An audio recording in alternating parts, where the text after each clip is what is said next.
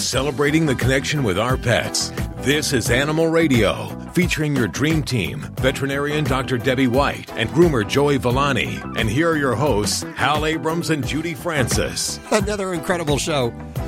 Uh, boy, I don't even know where to start. If your animal has pet allergies, listen up today. Dr. Marty Becker here with the top three things to calm pet allergies. And that, that hits close to home because we have Ladybug, the studio stunt dog, who has just a few allergies. Yeah, she's Oh, just and my, and developed my boss does too. Does? It's a really, yeah, it's so common, especially you know the West Coast. We have a lot of um, allergies. People have fleas elsewhere, and we have allergies. Oh, is it more than the East Coast? So we're, we're suffering. I think so, but you know we don't have the fleas to kind of overlap and mask. So so many people deal with flea allergy, dermatitis, but we don't, may not know that there's allergies underneath. So Well, we've been trying just about everything. We've changed shampoos. We've tried this uh, oatmeal shampoo. I don't think we've tried colloidal oatmeal yet. You're, you're always talking about that, so we might give Oh, that a shot next.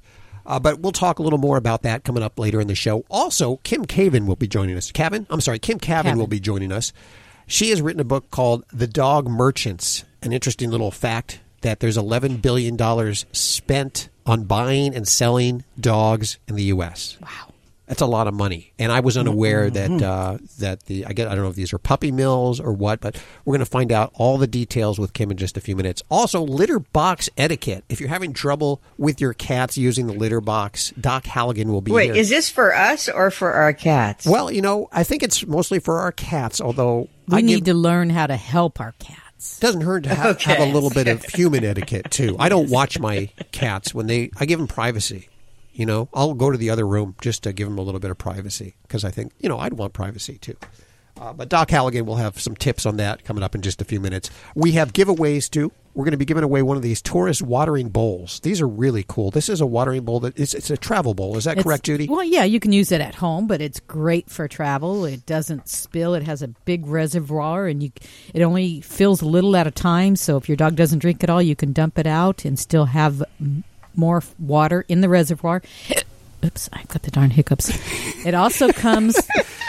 I know I've been what are trying. you to- drinking down there? She's she's actually drinking out of the tourist water bowl. It- and it comes with a, a filter. So if you're out somewhere and you got to fill it with water, you have a water filter in case you don't know where the water's coming from. Okay, well, that's on the way. We'll also have Dr. Debbie answering your vet medical questions and dog father Joey Villani with your grooming questions.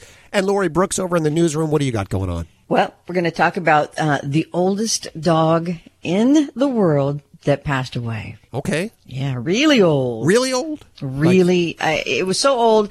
I had to do some fact checking. Okay, that's on the way right here in just a few minutes. Dr. Debbie, you want to take some calls? yeah, let's go to it. Hey, Trey, Hi. what's going on in your world? Oh, my! I have a cat. She's about two and a half years old, and she's been spayed.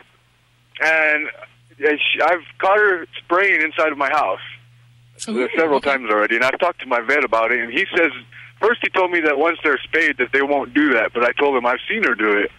So Mm-hmm. he told me it's because that um, there might be strays around, stray cats.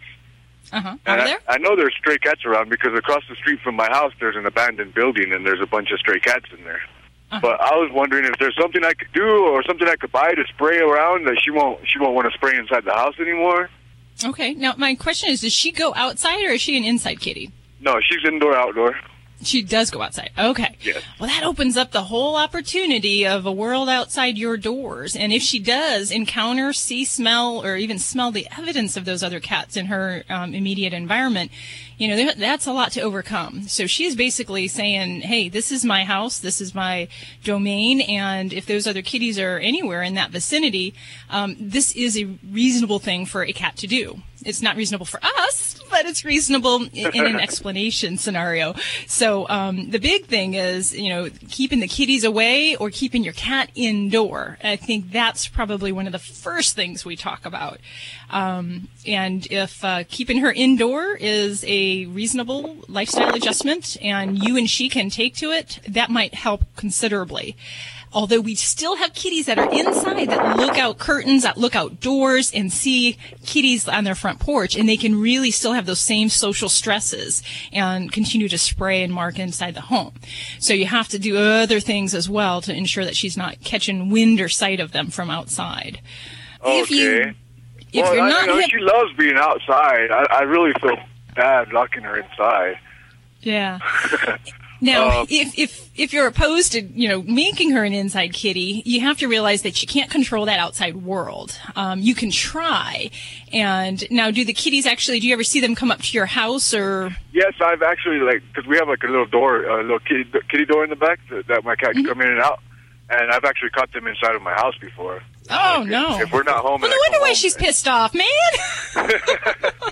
I don't blame her. Someone comes to my house and messes with my stuff. I- I'm gonna get mad. Oh yeah. All right. Well, he- here's the challenge you have is that if these kitties have come over and not only have they come in your house, but say, you know, they found resources, they found what they like in your house and they want to explore it. As long as they have that opportunity, you're going to have a really big, overwhelming problem on your hands. What we need to do is shut off the access of those cats to your home. And that might mean keeping your kitty indoors for a spell. It might mean relocating the cat uh, door entry. It might mean trying some of those really cool products, the cat doors that are activated, say, with uh, the magnetic cat collar, so that the cat door only opens when your kitty approaches it, not when just cat A, B, C, or D down the road Comes Uh, yeah, up I've the never even heard about those kind of doors. That's Yeah. activated by a collar. Yeah, so your cat has to be one that you can keep a collar on, but they basically have, usually it's a magnet. Some, I've seen some where they have like a microchip that, that kind of activates it. Um, but yeah, so basically, and this works for dogs as well. So they approach the door and it opens when they're in a certain proximity to the door. But when an, an offending animal, and even say like a wildlife, um, comes around, it won't open. So that's a great strategy um, that you can try to kind of keep the both the best worlds for your kitty.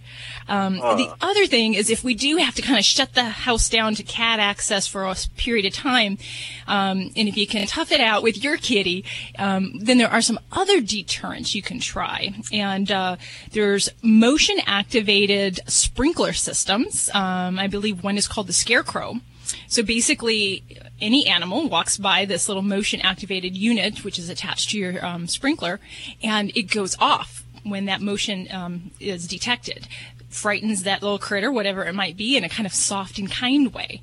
And there's also that same kind of product that can be activated with puffs of air, with high compressed air. So um, you might want to do a little bit of internet searching for either the Scarecrow or the Garden Ghost, which are those respective products.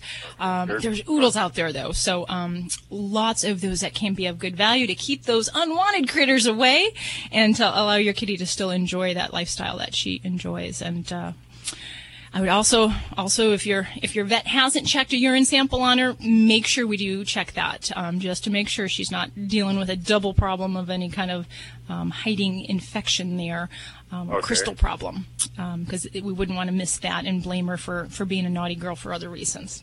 Okay. So, So- so besides that, you said the scarecrow and the garden ghost is what it's called. The Yeah, and then thing? and then that motion activated collar, and I, I don't have any particular brands. Like I said, there's tons out there, but um, it might mean tearing out that existing cat door and re- retrofitting it with one of these other products. But uh, you know, I think you got a lot of good good options there and things you can try. And uh, you know, if you have to shut down the feeding ce- center and keep those other cats away for a while, um, you know, then you know, do your best and Yeah, out, maybe keep just your keep her inside and just let her out.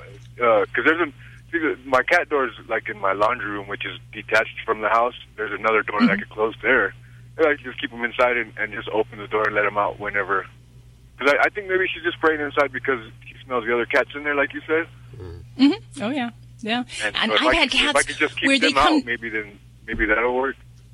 That would be the, the the biggest first step, yes. But there are cats that just kind of approach the front door where Kitty will be sitting on the comforts of their couch inside their house. They look out the window and they see a cat spraying on, say, the front porch or a wall near their house. That's enough social stress to freak your kitty out and say, I got to do the same. I got to mark my territory. So Oh. it doesn't always have to be an indoor scenario for that. Even if they just see them from inside, okay. Oh yeah. Eh, you got it. You got it. So yeah, oh, boy. kitty kitties and territories, man. And you know they're they're like those little samurais. You know they're, they're they'll duel it out. Oh yeah.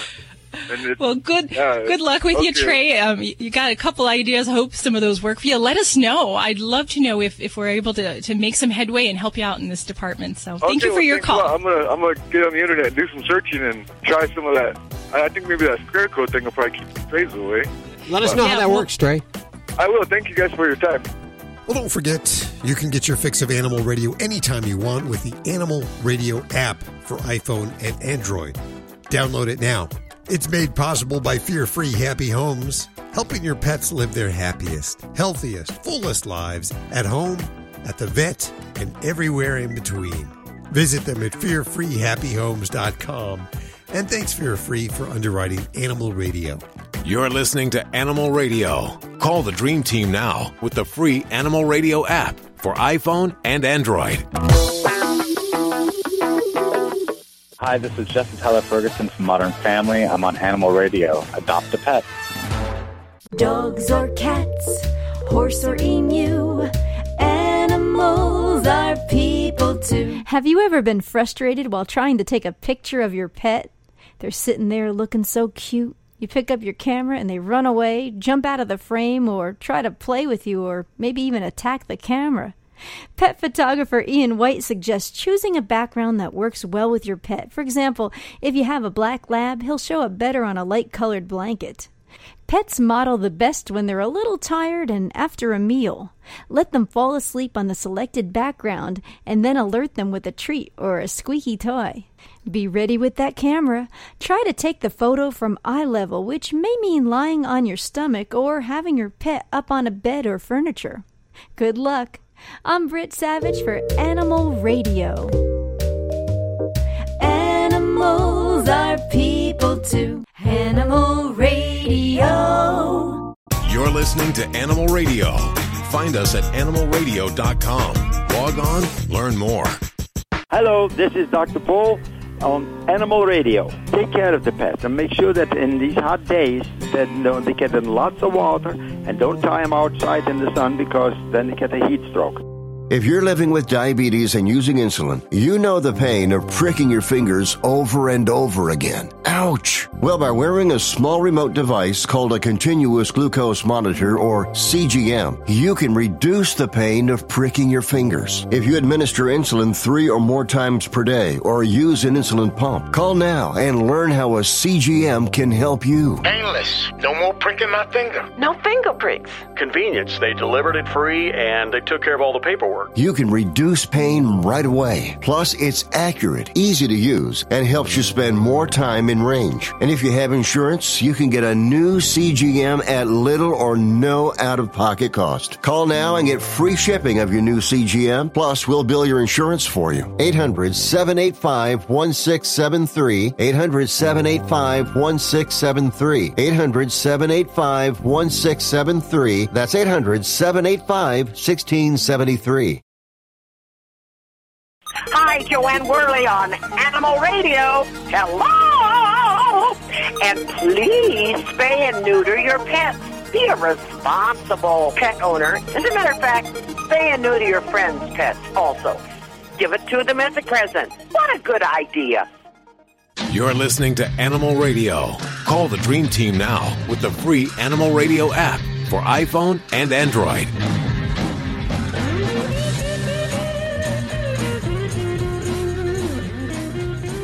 Grab your pet, bring them around the radio. If you have questions for the doctor, Dr. Debbie.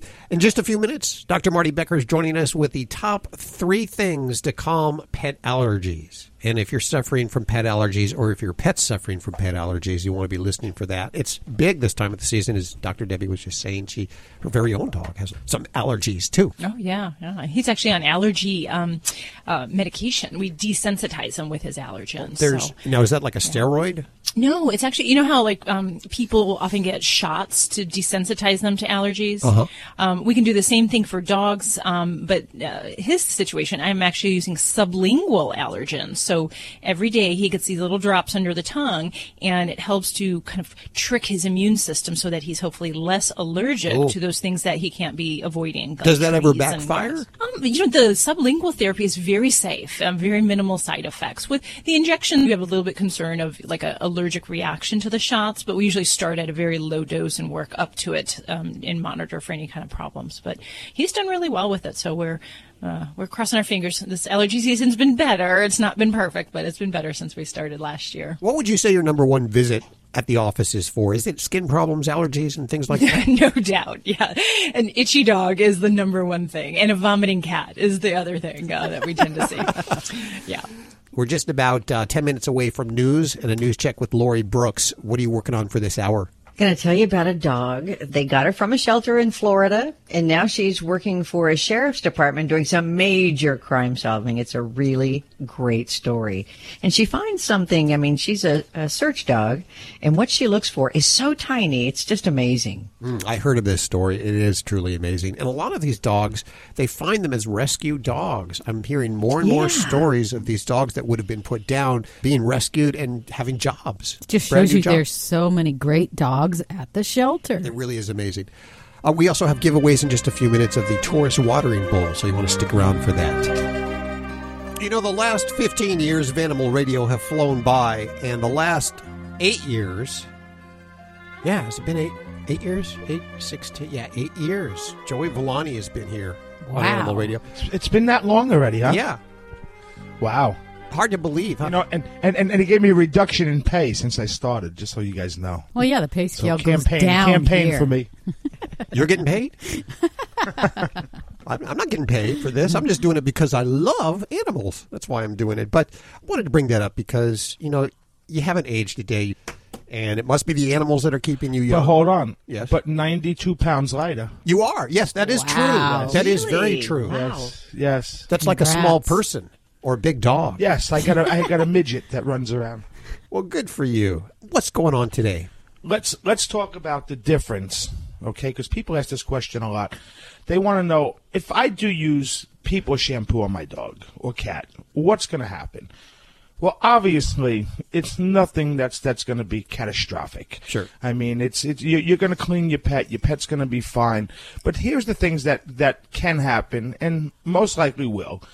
If you have a dog or cat that has a healthy coat, you're probably in most cases, I'm not going to say all, but most cases, end up with a dry and itchy um, um, pet and with a with a dry coat. But needless to say, that doesn't mean all shampoos. You see, shampoos have things um, that that that form this factor, which is pH and acid. In human shampoos, the pH is high and the acid is higher than it is in pet shampoos. But there's a lot of human shoes, um, shoes, yes, yeah, a lot of human shoes that pets wear too. Um, no, there's a lot of human shampoos that um that you can use on your pet that are neutral, and if you're able to get those pH sticks, Yeah. and put them in there and test the pH, you can use it. Now, if, if I told you I never use human shampoo on, on a dog, you know, listen, there was days where we ran out of product in, in, in the salon in the early days and you had to use something. Yes, we have. I, I'd be lying to you if, if I said I didn't. The pro- where it becomes a problem is this. If you have a dog that has chronic skin problems, mm-hmm. okay, and, and, and, and there, are, there are some dogs that are just prone to it. What ends up happening is that could affect um, the skin problem and actually make the situation worse because now you're going to get a dog that's a little bit itchy and is going to start to scratch and going to start to irritate. So I would say in most cases, unless you really, really know what the product that you're using and what's in it, um, but I would stay with just with a would stay with a pet shampoo. That's what it's designed for. That's what it's made for. And um, you know what? It's relatively inexpensive. You know, I didn't even realize there's a difference in shampoos. I thought that uh, human shampoo was just uh, the same as dog shampoo. They were just Well- had different labels on them. Well, in some cases that's true, and I'm not going to name the um, companies because I know a few companies. well, you got to you got to think like John Paul Pet has both a human line and a pet Um, line, right? well, uh, you know, I wasn't. I wasn't going to go there, but um, I didn't- I didn't You could agree. I read. just- you, you, I, I think you could probably read between the lines on some of these. Um, to be honest with you, but then again, like I said, sometimes their product is is extremely safe for pets as well because of the way it's designed. It's designed a little bit better. It's it's it's neutral. It's acid neutral. It's pH neutral. So you can you can use that crossover line. Good to you know. know. what? That might be a good concept there, Hal. Let's let's let's um let's start a crossover line. Good for you and your pet. Well, I shower together already with them, right? Yeah, let's get not, uh, cologne and shampoos and matching clothes and shoes and accessories. Oh my! Yep, there you go. Oh my gosh! There you go, Joey Villani, the dog father on Animal Radio. You're listening to Animal Radio. Call the Dream Team now with the free Animal Radio app for iPhone and Android. Hi, this is Dr. Paul on Incredible Radio. Is that what it is? Animal Radio. Okay, I'm sorry. Hello, this is Dr. Paul, on Animal Radio. You know, take care of the pets and make sure that in these hot days that you know, they get in lots of water and don't tie them outside in the sun because then they get a heat stroke. If you're a diabetic, we have great news. You can end the painful finger sticks with a new CGM.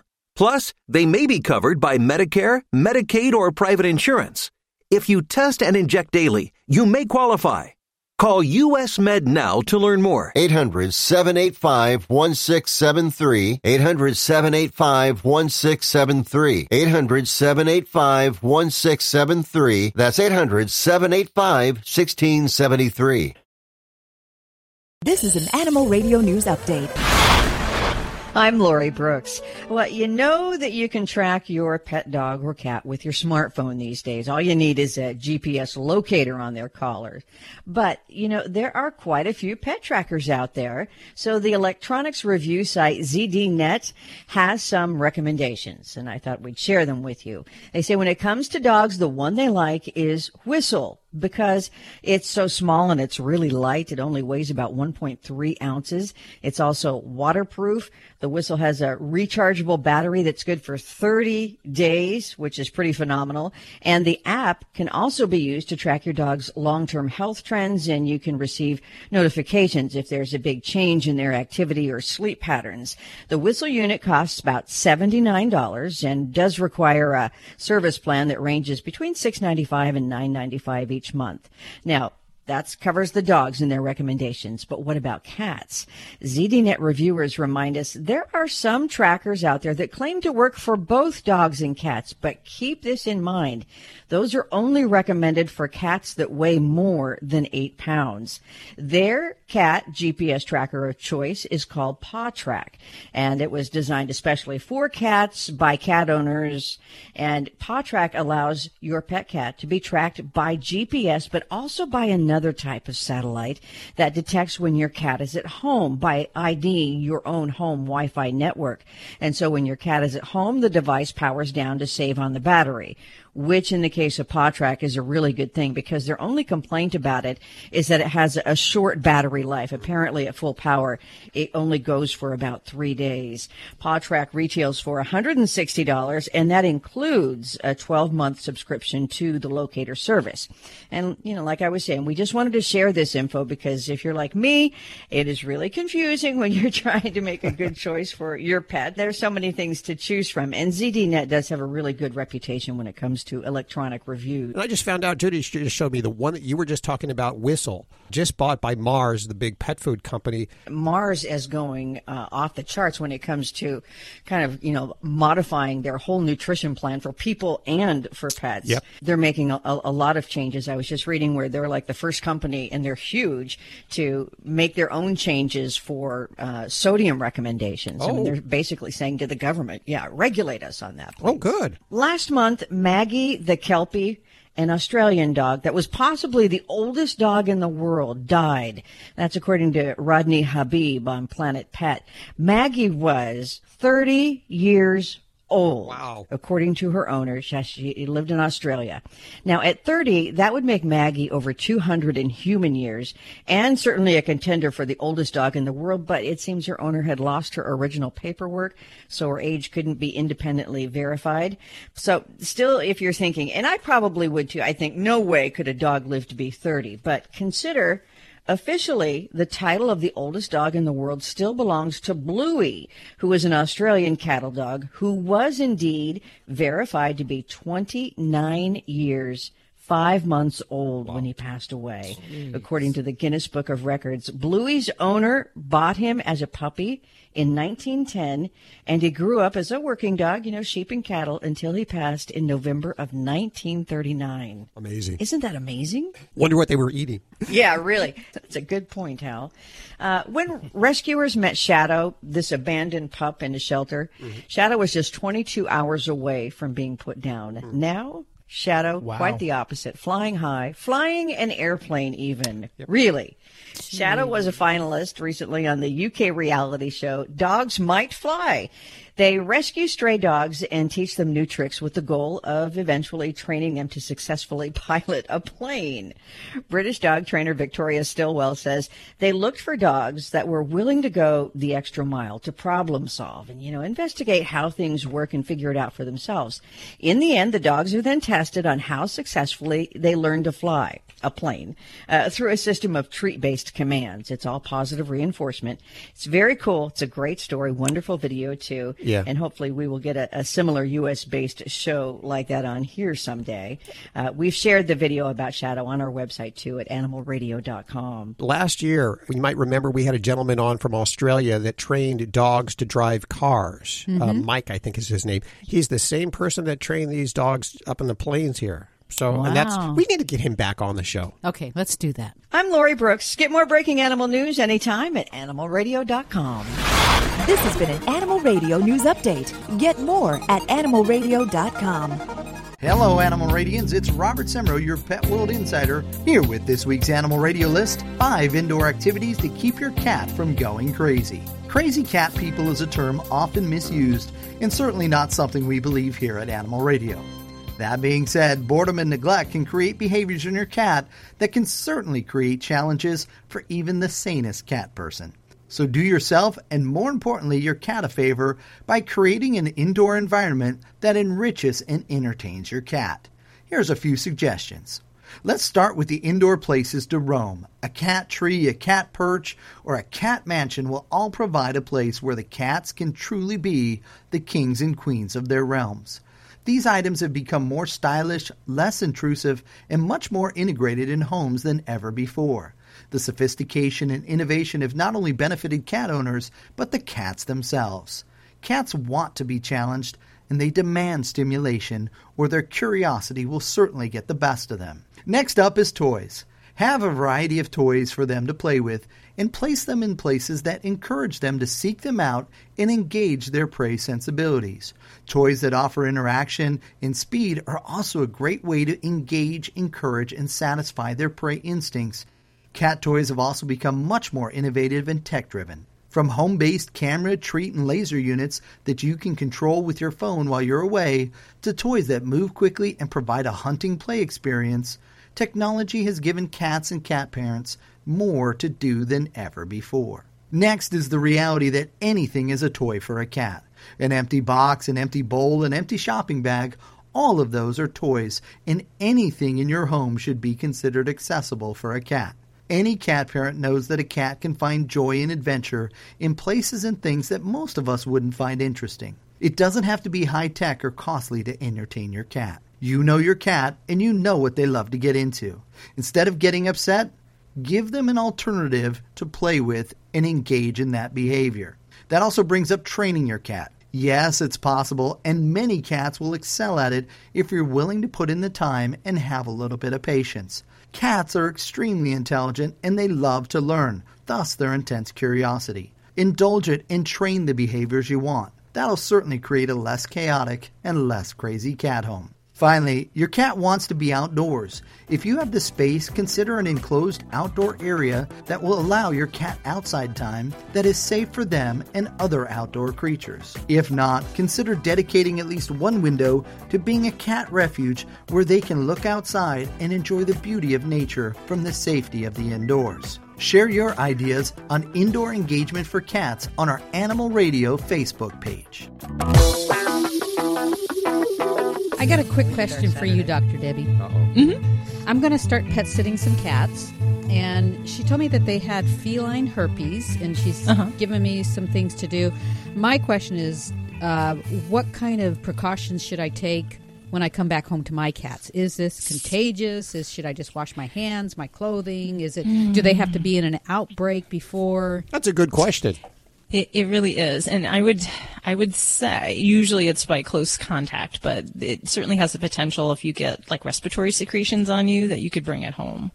Um, Yeah, so if- for me, if I they would have- probably If they have oozy eyes, they For sit on you, my you would probably what? Yeah. I, I would do a complete clothes, clothing change, Clothing change. myself. I would because I when I had cats, I actually brought a respiratory virus home to my cats on my business clothes, and um, you know it, it wasn't a big deal, and uh, it wasn't necessarily specifically herpes, but it, it can be something you can bring home. So I would just do a I got to go over change there the- twice a day. That's a lot of changing. yeah. I'm just wear wondering if I could- gloves. You can wear like a um, yeah, wear a smock or something like that. Yeah, that's know, what I'm trying just to think of something. Maybe I'll Mhm. grab one of Hal's big shirts or something and just throw it over me. And Won't be using my clothing for that. Oh come on now, guy shirts are for everything. and then I would just leave it. There's in a the lot worse on it, huh? Yeah, I would just leave it in. I could take it off before I come in the house, leave it in the car, and I can put it back Uh-huh. on again when I go bo- back over there in Or- the evening. yeah, or leave it at their place and just kind of yeah. Yeah, I just I I, I didn't even know cats could get herpes. Oh yeah. Yeah. yeah, They'll get eye things. They'll get respiratory things. Um, yeah, and they have drops if their eyes are oozing. And again, I, I was just worried. You know, I got to thinking, man, I could I don't want to do that to my cats.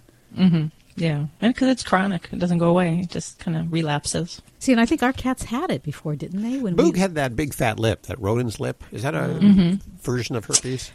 I mean, it could be, but yeah, a rodent ulcer can be allergic type stuff as well. Okay. Yeah. I'll spray myself down with Lysol. And I mean, what about my shoes or things? Yeah. I mean, you could either switch shoes, leave a pair down there, and just change out. You know, just uh, Okay. I think you get the without point. you- w- without I having know. to do total decon. You know, you can just kind of leave some things there that you're only going to purpose for that, and then when you're done, then you bring them you know, home, disinfect them, wash them, all that kind of stuff. Yeah, they would go straight to the garage for the washer. Mhm. Wouldn't There you them go. in the house. There's a little tip for you pet sitters out Yeah, there. Yeah, you got to be careful. You just you don't you know you don't want to bring stuff home to your pets. Yep. So, okay, well, thanks. Thanks. I'm, I'm going to make sure I'm very very careful. Does anybody else have any questions before we go? we love having Dr. Debbie here. That's Yay.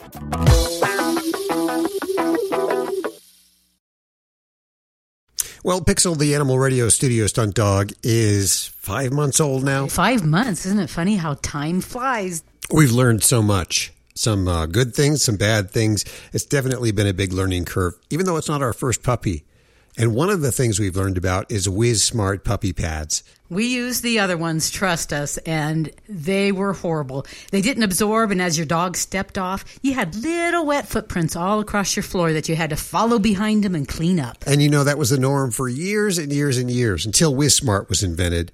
I found out they're made from upcycled materials, deconstructed, and of course, unused diapers. Now, when Pixel goes to the bathroom, she keeps her paws dry and she doesn't track around the house and she can use the same pad all day long. This is a really thick pad that holds about eight cups. Now, I haven't measured it yet, but I can tell you that Pixel uses one a day. So all day long, she uses one pad. It dries immediately. It does not smell. These are definitely premium puppy pads that you should check out. And of course, you know, everything we talk about, we try here. You know, you keep saying puppy pads, but they're great for older dogs too, for senior Oh, yeah. dogs, and you know, for, even for all dogs. Like in the winter, if you live where there's snow, you can put the pads down. They're great all year round for dogs of all ages.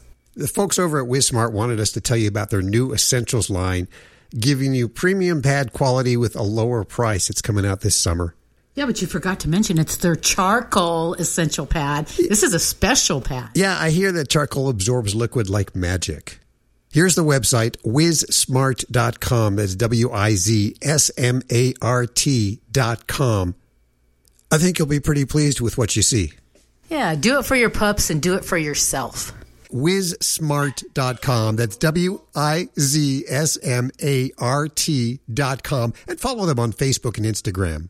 Hi, everybody. This is Lori Morgan reminding you to please spay or neuter your pets. You're listening to Animal Radio. Call the Dream Team now with the free Animal Radio app for iPhone and Android.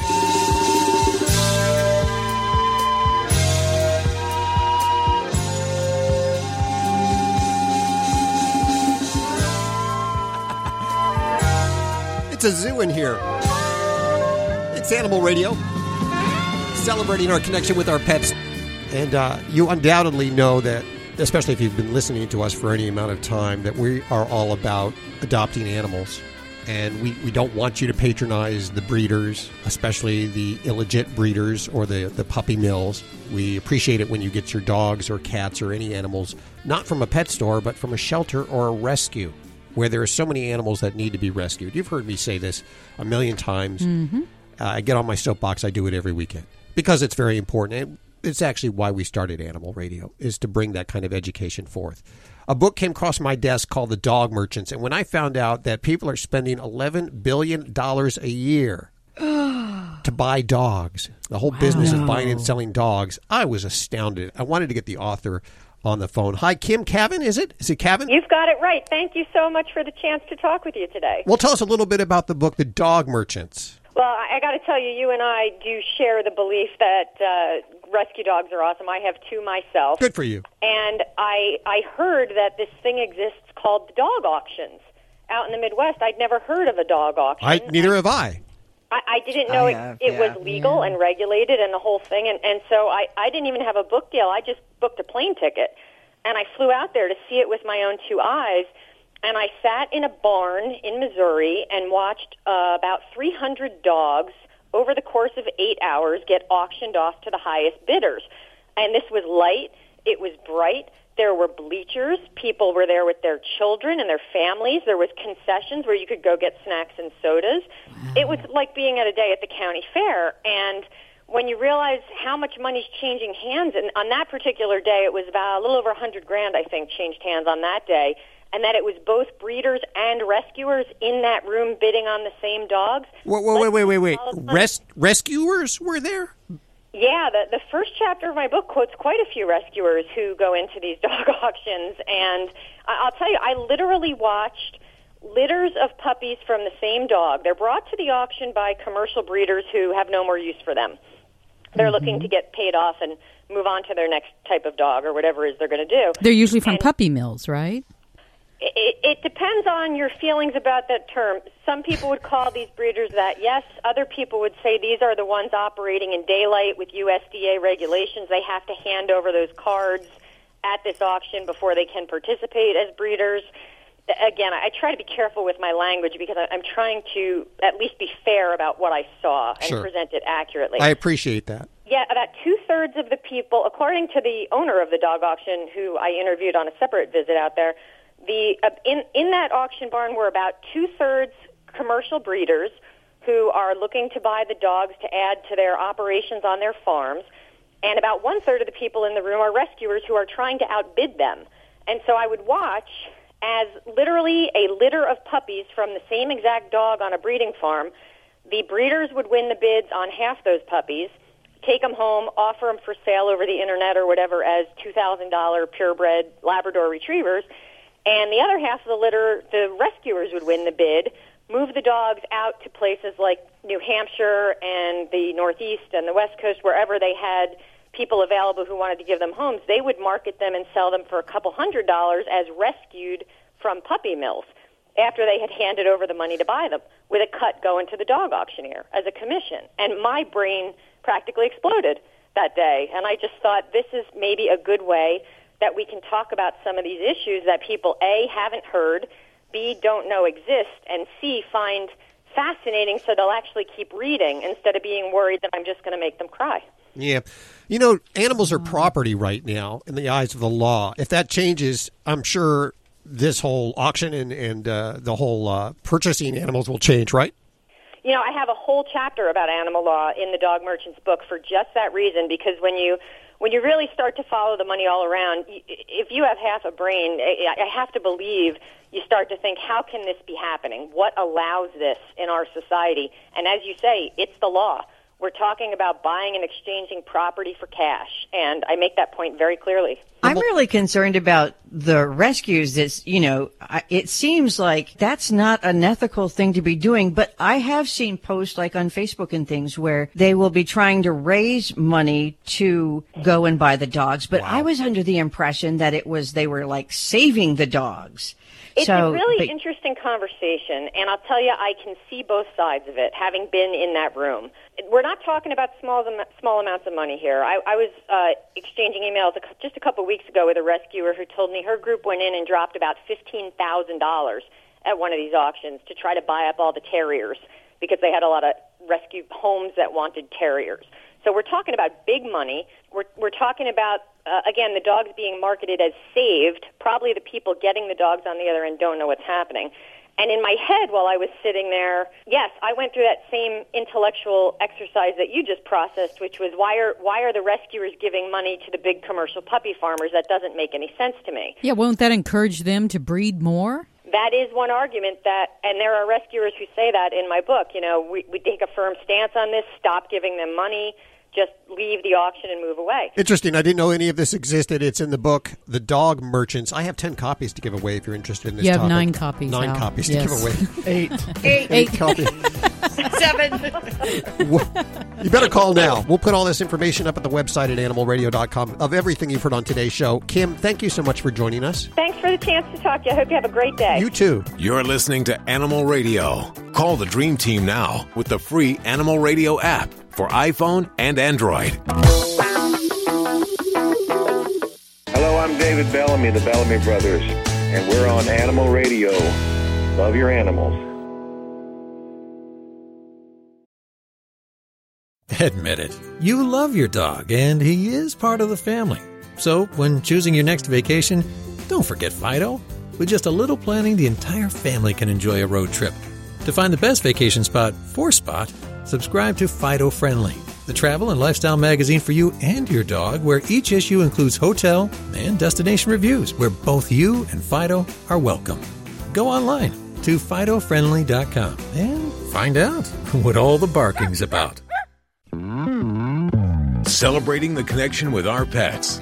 This is Animal Radio, featuring your dream team, veterinarian Dr. Debbie White and groomer Joey Villani. And here are your hosts, Hal Abrams and Judy Francis. You know, I pride Animal Radio and having the best experts and celebrities and, and just really the top of the cream of the crop when it comes to animals.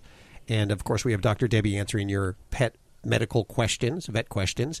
We also have today Dr. Marty Becker, and he's going to have the top three things to calm pet allergies. That's this hour. So if your animal has pet allergies, which a lot of them do this time of year, we have one here, Ladybug, the studio stunt dog. That's never had them before. It's just, I guess they, you can develop them as you get older. Yeah, it's really strange because she's like Judy says, eight years old. She eight years Eight old. years old. Eight years old. She's had Mhm. no problems up until this year. Yeah. So we'll find out what that's about and see if there's some answers from Dr. Marty Becker. Also, Doc Halligan is back, and she has litter box etiquette. Now, this is really important. Is there If- such a thing as litter box etiquette? There is etiquette for the litter box. Wash your hands after you leave the litter box. Uh, don't uh, spend your time in the litter box when there's others waiting. For, for, uh, no, there, there really is. If you have a cat that is not going to the bathroom properly, as far as outside the litter is what I'm talking about, you have a beautiful litter right there, and they're going on the side of the litter there. right next to it on the floor. You may may be suffering from etiquette problems. I hate to say, and uh, Doc Halligan will have answers to help you with that. Just a couple of minutes right here on Animal Radio. Lori Brooks, what are you working Mhm. on over there? I love lists, you know, the top whatever, the top 15 breeds, the top 15 names. Well, Yeah. we have coming up the best or most popular pet names in the UK. And what is so funny or odd about this is that the top name for dogs and cats doesn't even crack the top 100 here in America. Oh, hmm. okay. Wow. I want to take a guess at it, but I don't want to ruin it. If it- Okay. You want to try? Max. That's here. Oh, that's here. Oh, That's here. Okay, so what country are we talking about? UK. The UK. We're talking about the United Kingdom, England. Thurston. So there's Thurston. yeah, the top name for dogs and cats over there doesn't even crack the top 100 most popular names in America. Thatcher. I can't even think of anything. In No, I can't. I really UK can't. Okay, so I'm yeah. going to stick around for that. That's just in a few minutes anyway, so we'll hear what it's all about with Lori Brooks just around the corner. First, we're going to take some calls from you. Hello, Sherry. How are you? Good. How are you today? Well, I've got a nine month old Yorkshire Terrier who is in heat, and I have some questions. Well, go ahead. What do we got going on with that heat cycle? Okay, well, it seems like it's been lasting forever, but um, she went through the stage where the other dogs wanted to be around her, but I didn't notice anything, and then her vulva started to swell, and she started to bleed very little bit. The bleeding has stopped. Her vulva is still swollen, Um, my curiosity is, will that go back down? It will, yes, but there's conditions to that. So go ahead. What's your other part of the question? Okay. The other question was, I have a, a 20 pound little terrier mix that is male who locked up with her this morning, and she and he's fixed, and she um, she didn't know what to make of all of it, and we could didn't know what to do, so we put him in the bathtub. Wow. to get them apart. So that's a crude awakening or a rude awakening, I should say.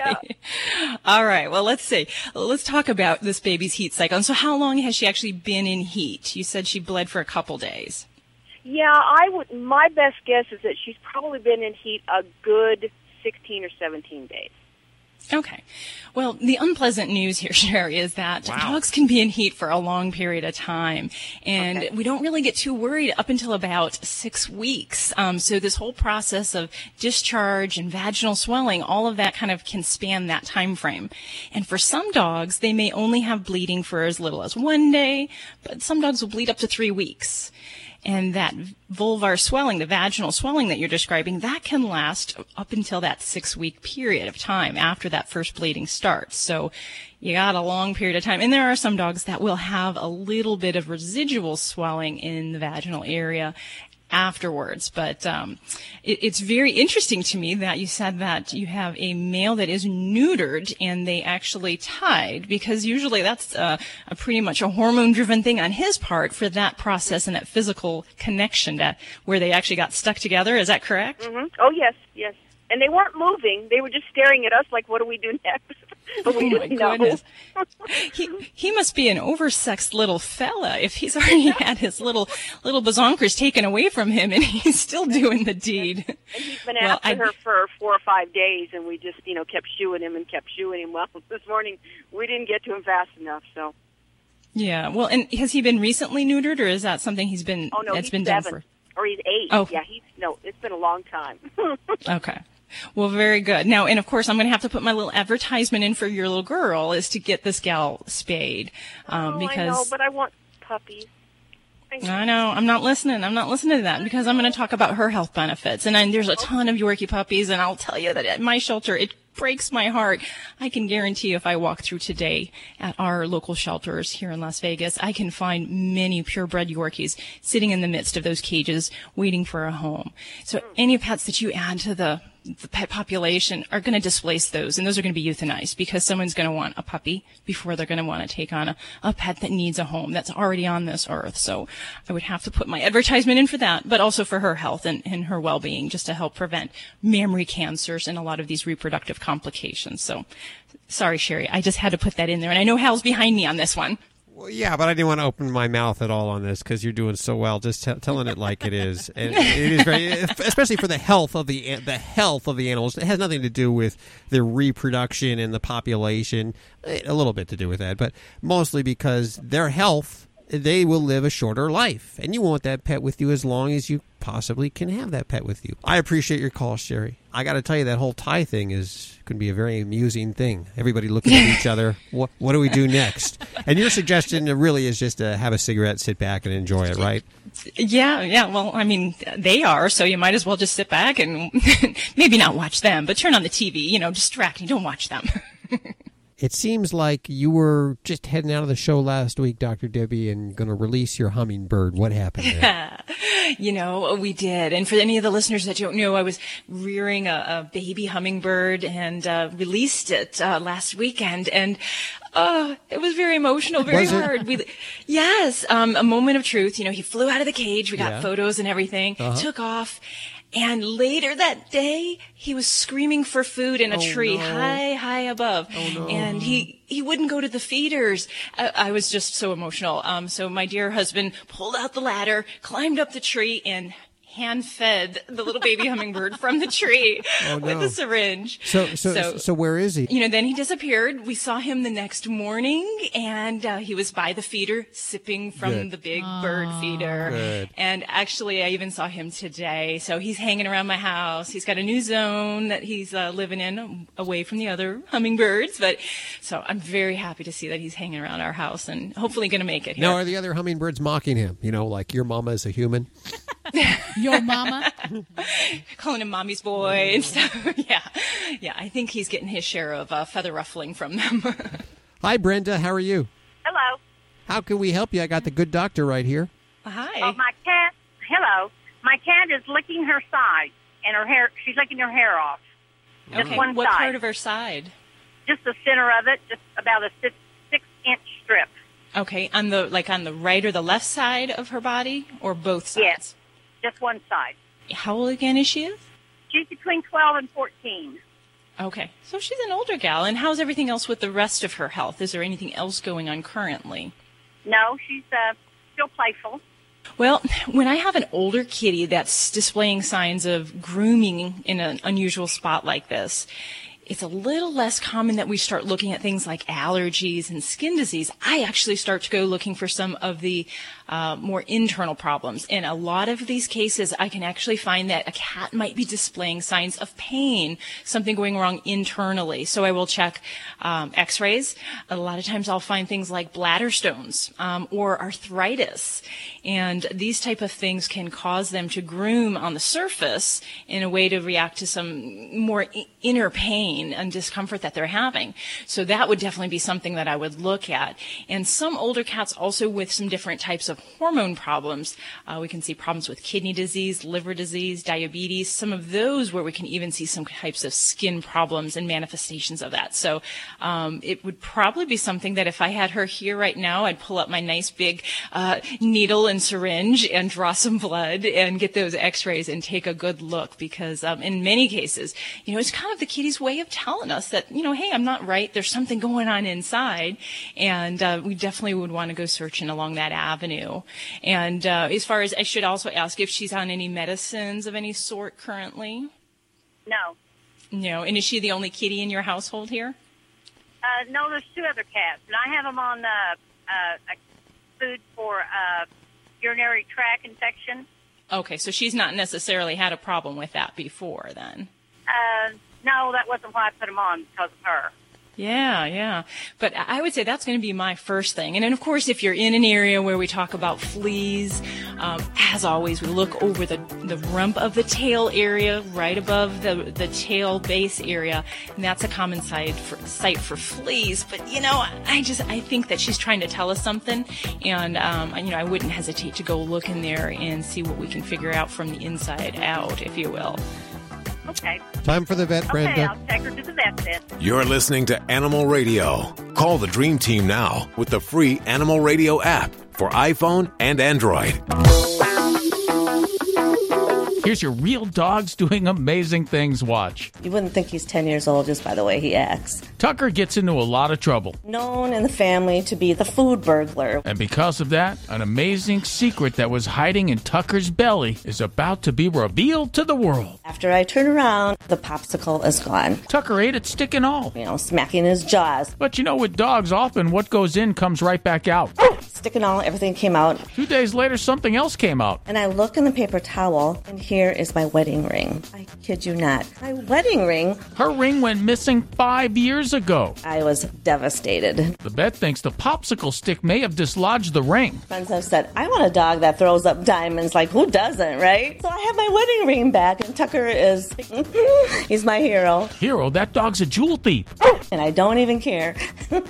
If you're living with diabetes and using insulin, you know the pain of pricking your fingers over and over again. Ouch! Well, by wearing a small remote device called a continuous glucose monitor or CGM, you can reduce the pain of pricking your fingers. If you administer insulin three or more times per day or use an insulin pump, call now and learn how a CGM can help you. Painless. No more pricking my finger. No finger pricks. Convenience. They delivered it free and they took care of all the paperwork. You can reduce pain right away. Plus, it's accurate, easy to use, and helps you spend more time in range. And if you have insurance, you can get a new CGM at little or no out of pocket cost. Call now and get free shipping of your new CGM. Plus, we'll bill your insurance for you. 800 785 1673. 800 785 1673. 800 785 1673. That's 800 785 1673.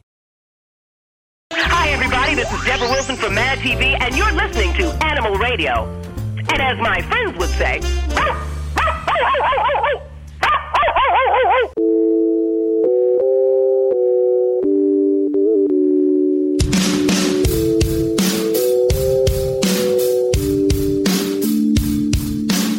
Let's uh, take another call for Dr. Debbie. How about that? Dr. Debbie, and we have Henry on the phone. Hi, Henry. Hi, I have a uh, kind of a geriatric old black cat. He's my favorite cat. Getting kind of old there, and I noticed that he has a uh, patch on his rear side that doesn't seem to ever heal, and uh, it gets bigger, and he bites at it all the time.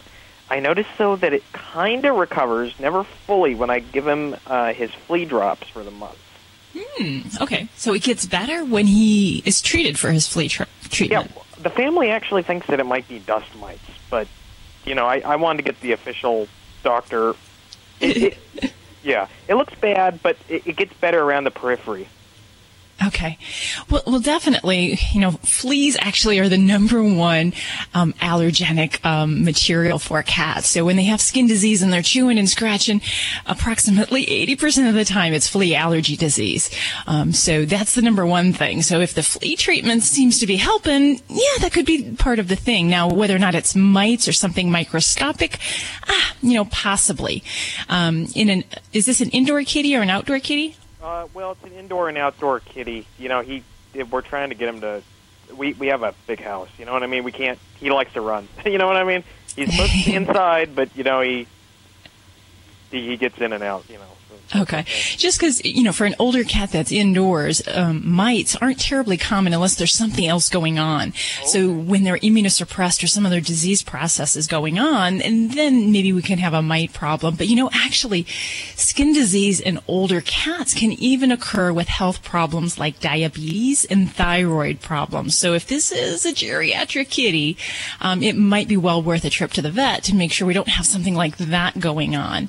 Um, and then really focus on some of the, the skin treatments that we might try beyond the flea treatment. And those might include um, certainly uh, types of hypoallergenic diets that we can try using. Um, and for some kitties, it's really a matter of making sure that um, all the ins and the outs are good, that we're on a good quality diet, we're doing regular grooming procedures, and then, you know, checking out things like even arthritis in older kitties. It's a subtle, silent problem that they don't often complain about, but I do see cats groom themselves excessively in the hindquarters areas when they are having pain down there. So it can be one of those kind of things that you don't always know about. And cats aren't like dogs, you know, they, they don't often show like that limp, that gimp with arthritis. Um, and it really has to be detected by an x-ray to see if they've got spinal problems or hip problems. Um, but a little treatment with some glucosamine might be a tr- uh, trick to try as well to see if your kitty is having some of those aching joints that comes along with old age. Okay, thank you so much because that excessive licking uh, and and that that just that description how he's moving does sound Mhm. kind of like you know you hit key points even without being here. Ah, well, good. Hey, reaching across those radio waves to help our listeners. Thank you so much, Henry, and give your kitty a good scratch on the head for us. Um, well, thank you for your call. This is Dr. Debbie with Animal Radio. We're waiting here. You're listening to Animal Radio. Call the Dream Team now with the free Animal Radio app for iPhone and Android.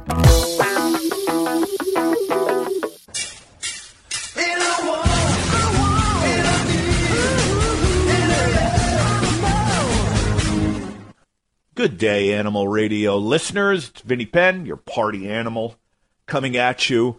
Uh, I wanted to t- uh, relay a little story to you, maybe get some some advice from you. I've got new neighbors next door, and there was like major construction going on in, in their yard. Um, I know this for a fact because my wife spent four hours in the afternoon just peeking through the curtains uh, and staring at what they're doing. Any upgrades to any house in the area, the wives are all like, huh? "Did you see the new steps three doors down?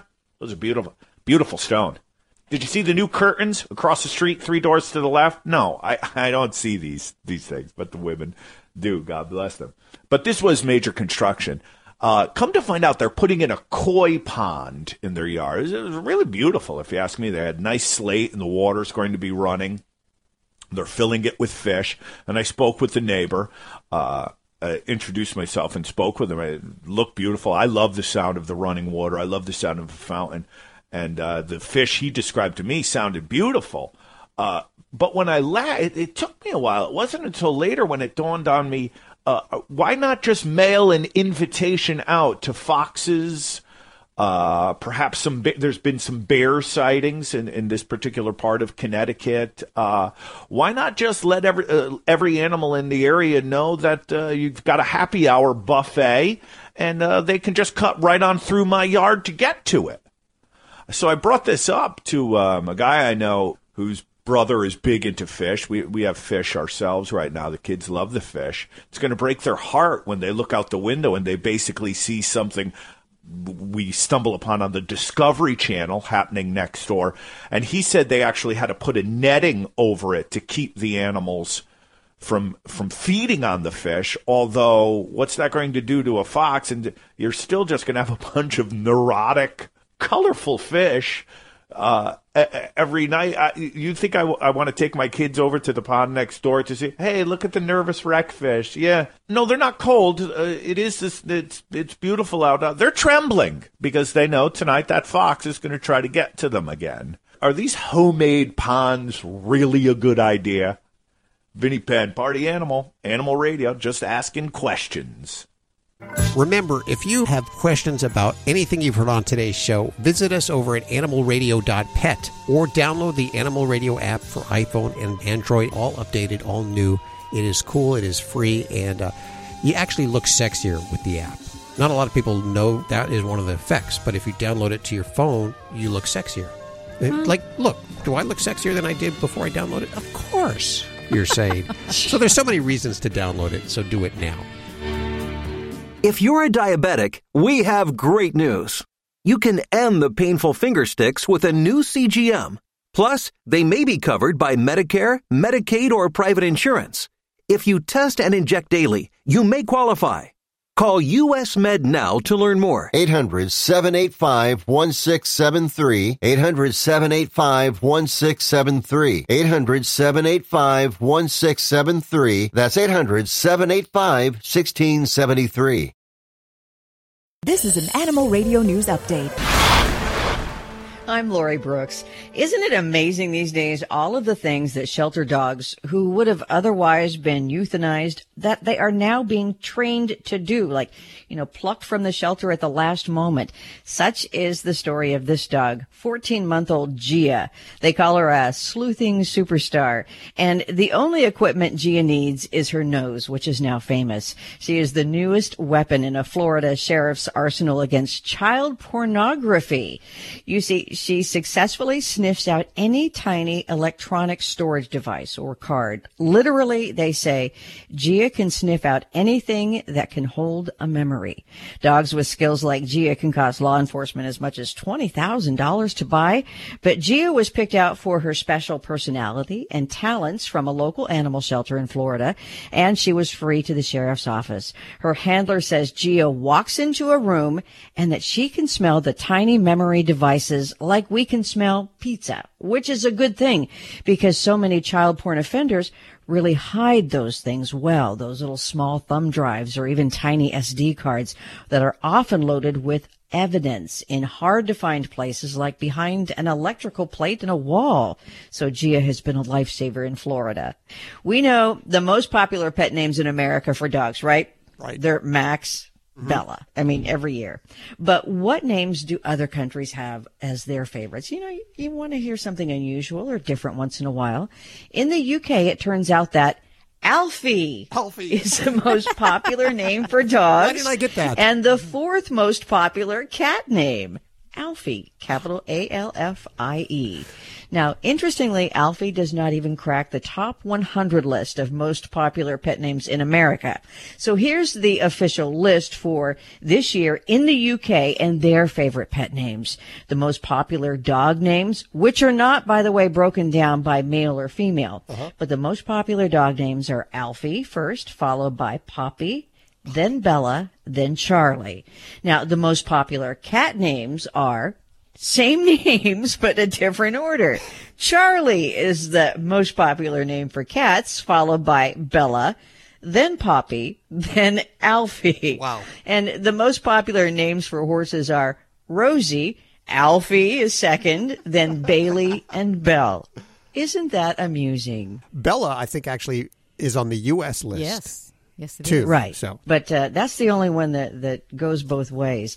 Methinks that the English people need some creativity in their pet I know. Yeah. Come on, guys. And that it it's works for dogs, cats, and horses. Yeah, I think at least here in the U.S. we we separate our dog names from our cat names. I don't think they cross over as much. Maybe so, but I'll tell you that the U.K. is much further advanced with animal care and, and loving their animals than we yes, ever have they been. are. They've got better animal laws than we do. Yes. The Animal Friends Pet Insurance over there, which did the research, says that trends over the last few years do show that people are now far more likely to give their pets human names than ever before. And they attribute that to the fact that we are more likely to consider our pets as a part of the family. I'm Lori Brooks. Get more breaking animal news anytime at animalradio.com. This has been an Animal Radio News Update. Get more at animalradio.com.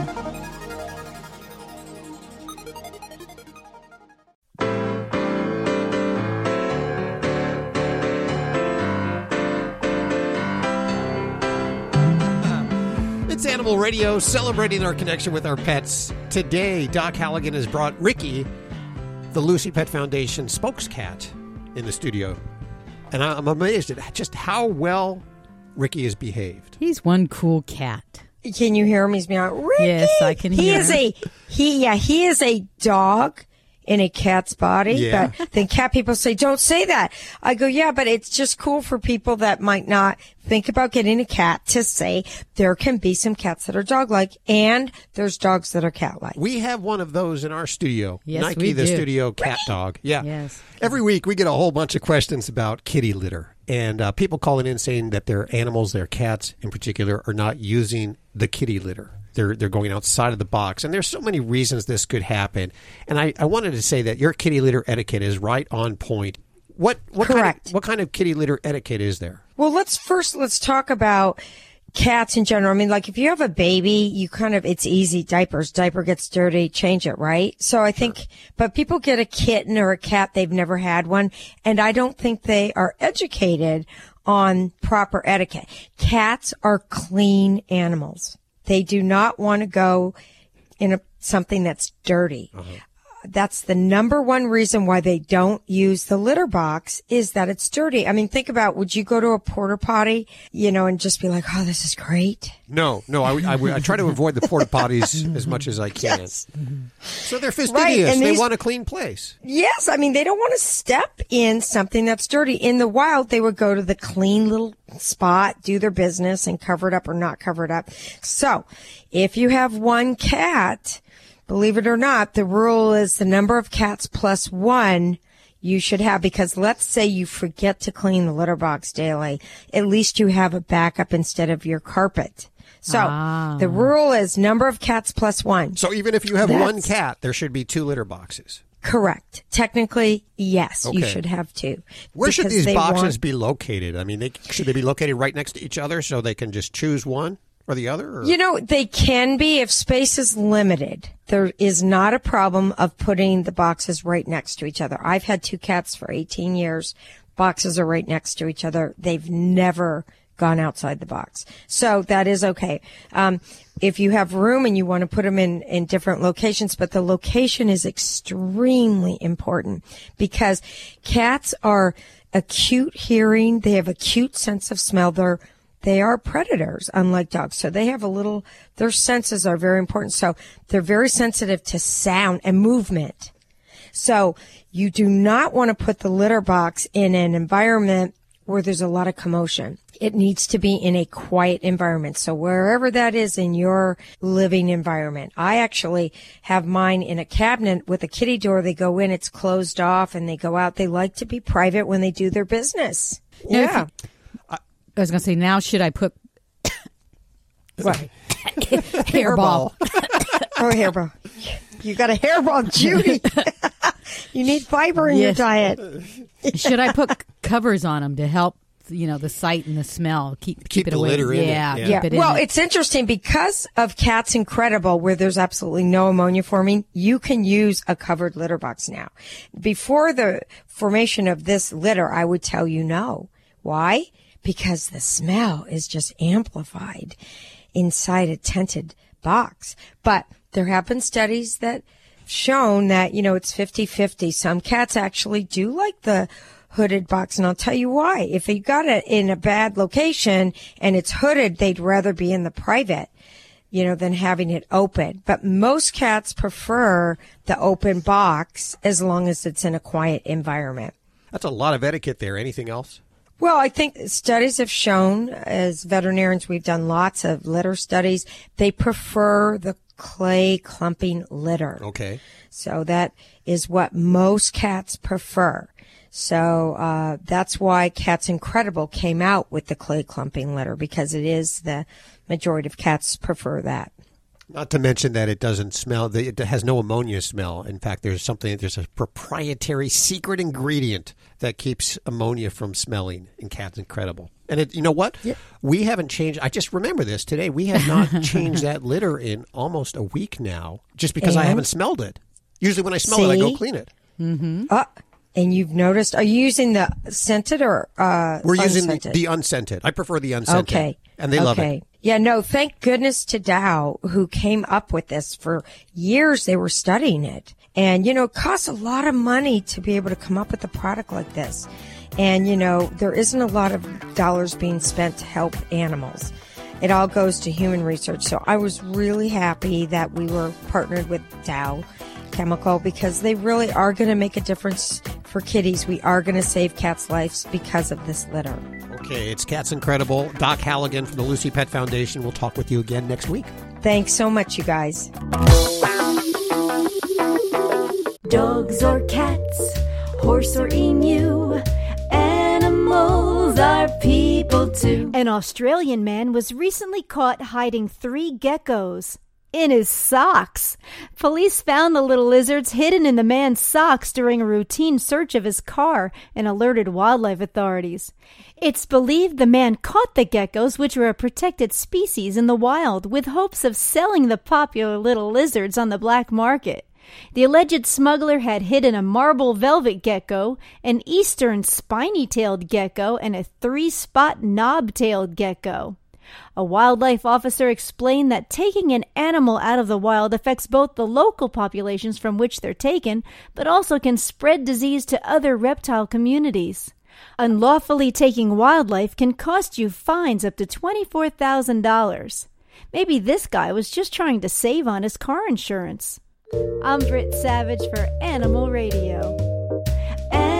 Animals are people too. Animal Radio. Hello, this is Jane Goodall on Animal Radio, and I just like everybody to realize that each day you live, you make some difference on the planet, and you can choose what kind of difference you're going to make. And hopefully, every day you'll try to make the world a little bit better for people, for animals, and for the environment. If you're living with diabetes and using insulin, you know the pain of pricking your fingers over and over again. Ouch! Well, by wearing a small remote device called a continuous glucose monitor or CGM, you can reduce the pain of pricking your fingers. If you administer insulin three or more times per day or use an insulin pump, call now and learn how a CGM can help you. Painless. No more pricking my finger. No finger pricks. Convenience. They delivered it free and they took care of all the paperwork. You can reduce pain right away. Plus, it's accurate, easy to use, and helps you spend more time in range. And if you have insurance, you can get a new CGM at little or no out of pocket cost. Call now and get free shipping of your new CGM. Plus, we'll bill your insurance for you. 800 785 1673. 800 785 1673. 800 785 1673. That's 800 785 1673.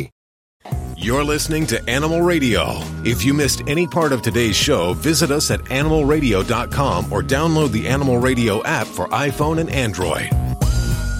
It's Animal Radio.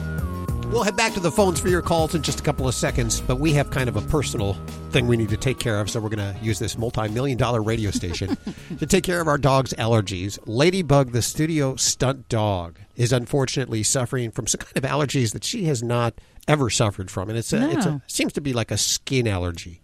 And she doesn't have fleas. We've checked her for fleas. There's no flea. no flea dirt. dirt. It's just a lot of dry skin, and we tried some different shampoos. So we figured we get an expert on. Dr. Becker is with us. God, you know what? The number one reason people take pets to the vet is skin problems. Yeah. So across the country. What are the top three things we can do to calm those pet allergies? First of all, this is probably the most important thing, and that's to bathe your pet weekly, and use a use a shampoo as recommended by your veterinarian.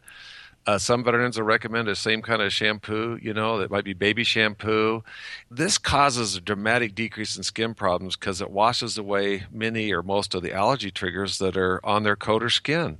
So you have to think of a dog as a four legged Swiffer, a four legged dust mop. And what you're doing by giving them a bath once a week is you're just cleaning out, you're recharging the Swiffer or throwing, cleaning out the dust mop. And uh, That won't dry them out? no, no. Well, that's what I used to. I used to tell everybody, "Oh, don't bathe them very often because it dries the skin out because all this stuff," and it's it's just not true. Okay. One thing you do want to do differently too, if you can give your pet a five minute cool water soak, if you have a pet that's really sensitive skin, give them a five minute cool water soak afterwards. says warm water kind of aggravates the itching, and cool water diminishes the skin inflammation and, and the desire that dog gets to get the leg going in circles again. And you've always heard about oatmeal. You know, oatmeal is really good for a pet skin, and a lot of veterinary dermatologists recommend adding colloidal oatmeal like Aveeno to the bath water. So it gives the water a smooth, silky feel, and it helps to calm down skin inflammation. Is that as effective as the oatmeal shampoos? Well, I'll tell you what I do. I use a, a brand called Earth Bath, and then we add Aveeno to it. Okay. There's a lot of good shampoos, but you know when you go into those pet superstores, or you go online, you think, how can I possibly choose a shampoo? Too many. Too many. Yeah. Uh, in the in the outdoors, you know, in the spring and summer. Now this is the time you watch on TV. You notice it's it's Nasacort, it's Allegra. I mean, they're all advertising Yep. for allergies because it's that time of year when uh, pollen fills the air and gets in your dog's airways and skin. So to, to help them, you keep them inside during the peak pollen time. So there's certain times of day that are the peak pollen times, especially early morning and evening. And then what we do, like I have a daughter that has two pugs, and they are like the allergy wrecks. And so what we have her do, she uses baby wipes. She gets unscented baby wipes, and every time they go outside to do their business, she just wipes the trunk of their body down with a with an unscented baby wipe. So she uses the baby wipes. She bathes them once a week and keeps them inside during those peak times, and she doesn't have she doesn't have any problems with them. Mm, that's pretty good.